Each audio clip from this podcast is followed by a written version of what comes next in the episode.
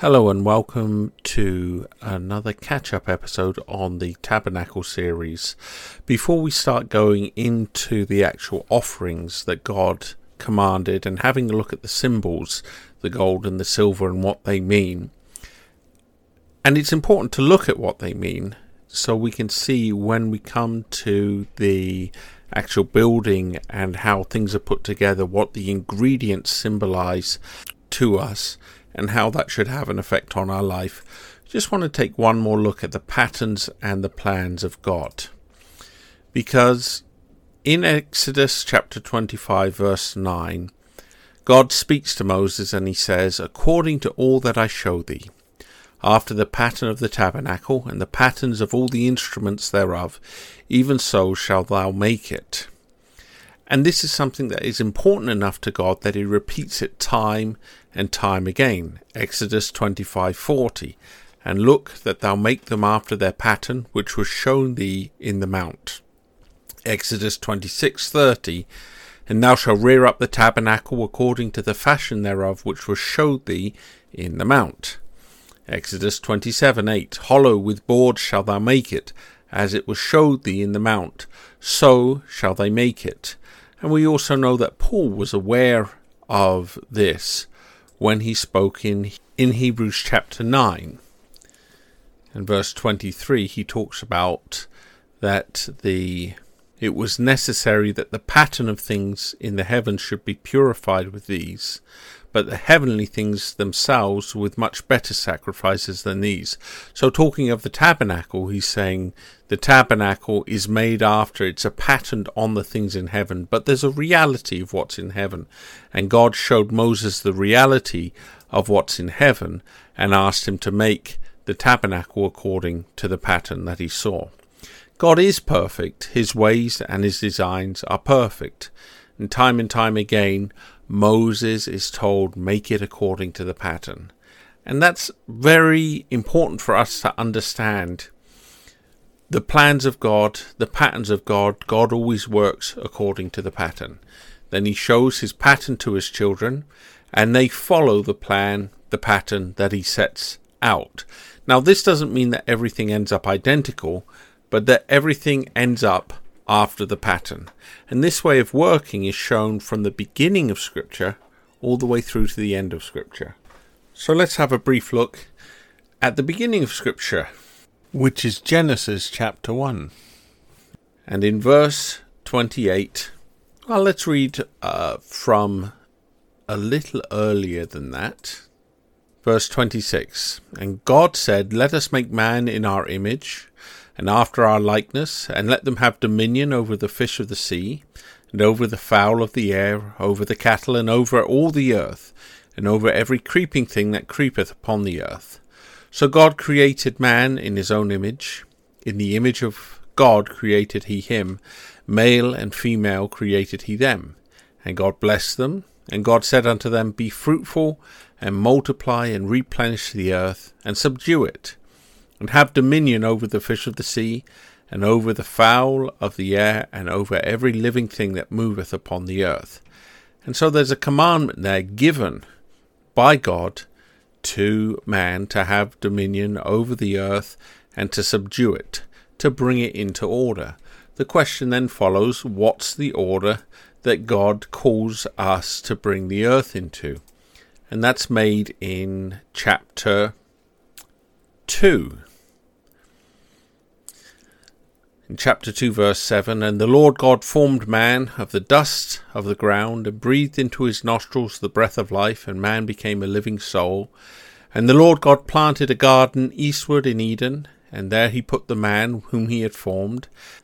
And out of the ground made the Lord God to grow every tree that is pleasant to the sight and good for food, the tree of life also in the midst of the garden, and the tree of the knowledge of good and evil. So God made a pattern of a garden with trees, with fruit, and He gave a commandment. God put man into the garden to keep it, to dress it, and to subdue the earth. What does that mean? To tame the earth, to bring it into order. And what was the order they were to bring it into? Not something from their own imagination, but to develop the theme, the pattern that had been set before them in the garden we find this pattern in the building of the tabernacle and in the building of the temples. So there are four temples or tabernacles and temples recorded in the Bible. There's the tabernacle that Moses built that we're studying. There's the, ta- the temple that Solomon built, which is recorded, uh, the first temple. There's the temple that's recorded in Ezekiel, and then there's the second temple that Jesus came to. And it's important for us to realize that the dimensions, if you actually look at the dimensions of each of those buildings, they're all different. The tabernacle is made of cloth and wood, the temple is made of stone. Each one is different, but each one's according to the same pattern. There's the same pattern of the outer court, the holy place, and the most holy place and this is important for us to realize that each person, you're your own person with a different calling, a different ministry, a different face. But every one of us is made after a pattern. And our highest pattern is Jesus Christ, just as each one of those temples, that tabernacle, was made after the pattern in the heavens, and that heavenly reality is the highest pattern. So we see we have patterns to follow, and we can see Paul pointing the Philippians to the pattern of his life and saying, Well, let's turn there. Philippians chapter 4. Finally, brethren, whatsoever things are true, whatsoever things are honest, whatsoever things are just, whatsoever things are pure, whatsoever things are lovely, whatsoever things are of good report, if there be any virtue, and if there be any praise, think on these things. Those things which ye have both learned and received and heard and seen in me do, and the God of peace shall be with you. And so Paul called on the Philippians to look at what he was doing and to see the example that he was setting to them and to say, walk after the examples that I'm showing you. Walk after my pattern. And he said this again in Corinthians. He said, Be ye followers of me as I am follower, uh, even as I am also of Christ. James is another one who talks about the importance of looking to the patterns that God has given us, to the examples that God has given us, and trying to follow in their footsteps.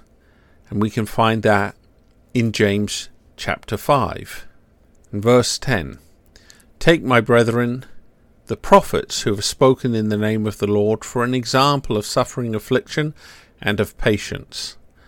Behold, we count them happy which endure.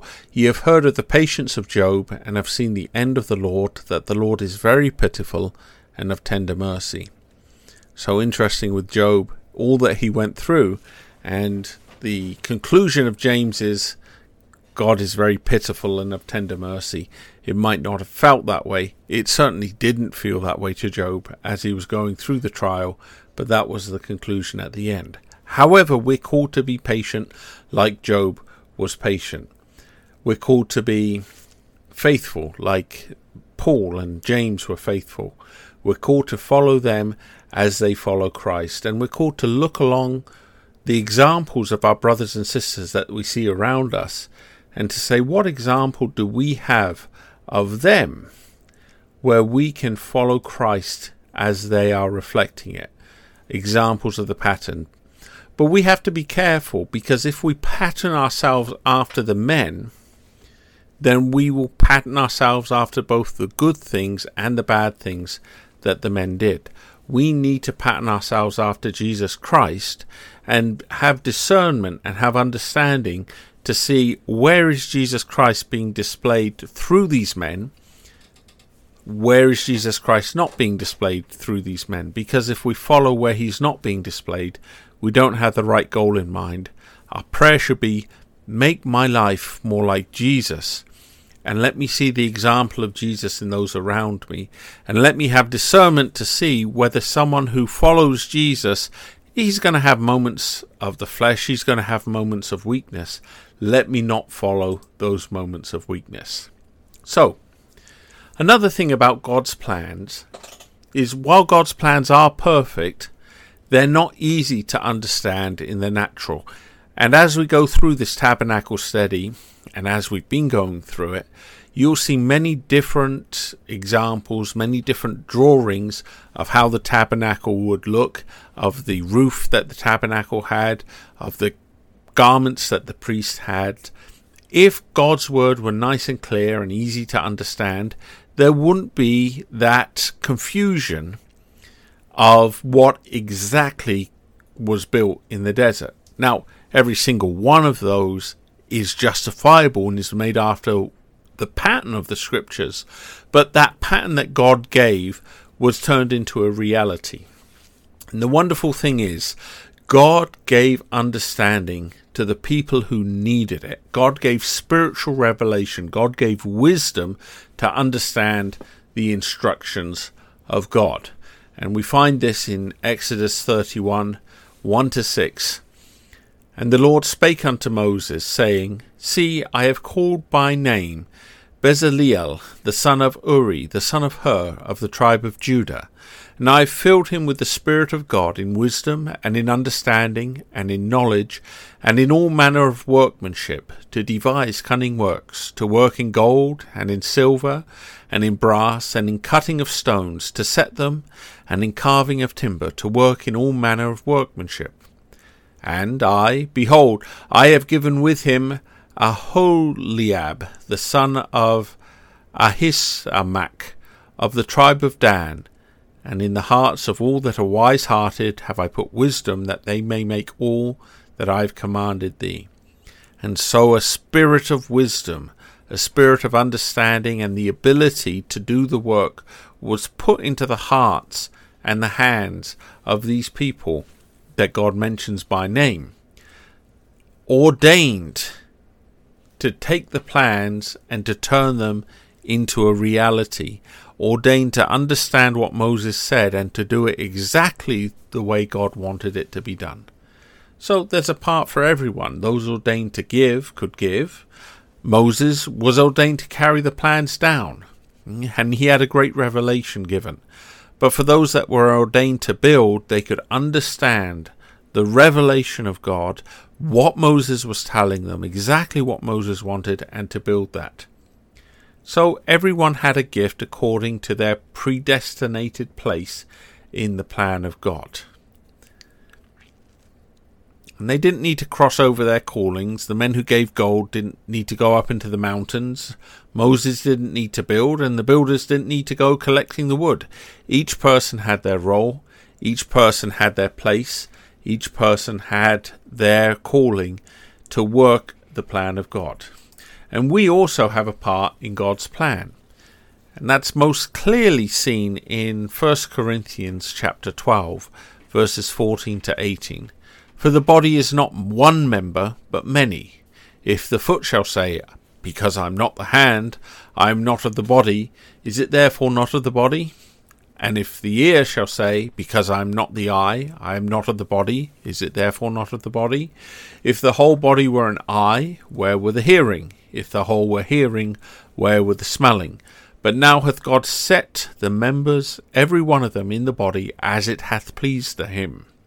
So we all have a part to play in the plan of God. We're all part of the body that God is building, and each one of us has a role in the body of God. And we need to pray and seek the Lord to see what's the role that God has for us. There's no need for us to go further than that role and try and do things outside what has God has given us. There's no need for us to wonder about what somebody else is doing or should be doing. We only need to find our gift. We need to find our calling and live in that, not to go further than what God has given us and not doing less than what we are given to do.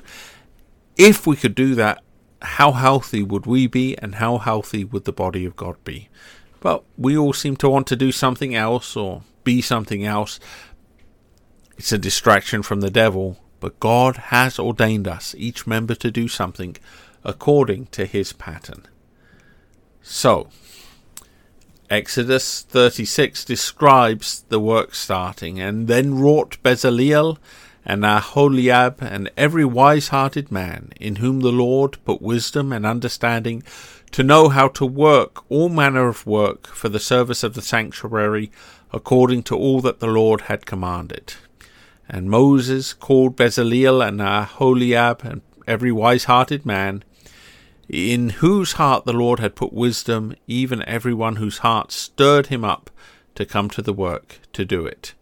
And this is so interesting. One of the most important things about the tabernacle, while it was the plan of God, while it was a reflection of a heavenly reality that Moses saw, while the revelation and the instructions were given to Moses, it was made by these men. And these men had the gift of wisdom from God in order to work the way they did, but they were still men important for us. The work of God is, on earth is done through the actions of men.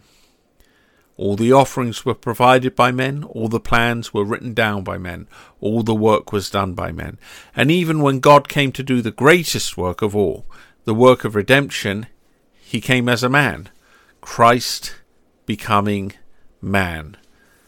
And this is encouraging to us. It means that no matter how small or humble we feel, we have a role to play in God's plans. He could do everything by himself, but he decided, I'm not going to do everything by myself. I am going to include you. You have a role to play, and I'm not going to do it without you.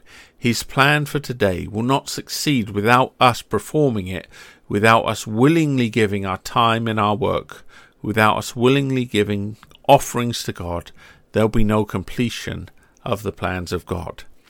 So, in summary, God has a plan, God has a pattern, it's carried out by men, and in this day, God has a plan and a pattern, and that plan and pattern are in Jesus Christ, and the work to get there is carried out by us under the inspiration and guidance of the Holy Spirit, setting us in the right position, the position in the body that we belong in, taking what we need, giving what we need, letting the Spirit flow through us, that we're all fitly joined together to Christ who's the head. And whatever we are liver, the kidneys, the lungs, maybe a part of the tongue, maybe a part of the toenails, who knows?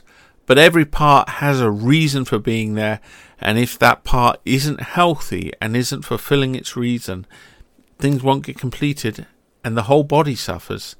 So I urge you, brothers and sisters, listening to this, find out what your part in the body of God is and fulfill it.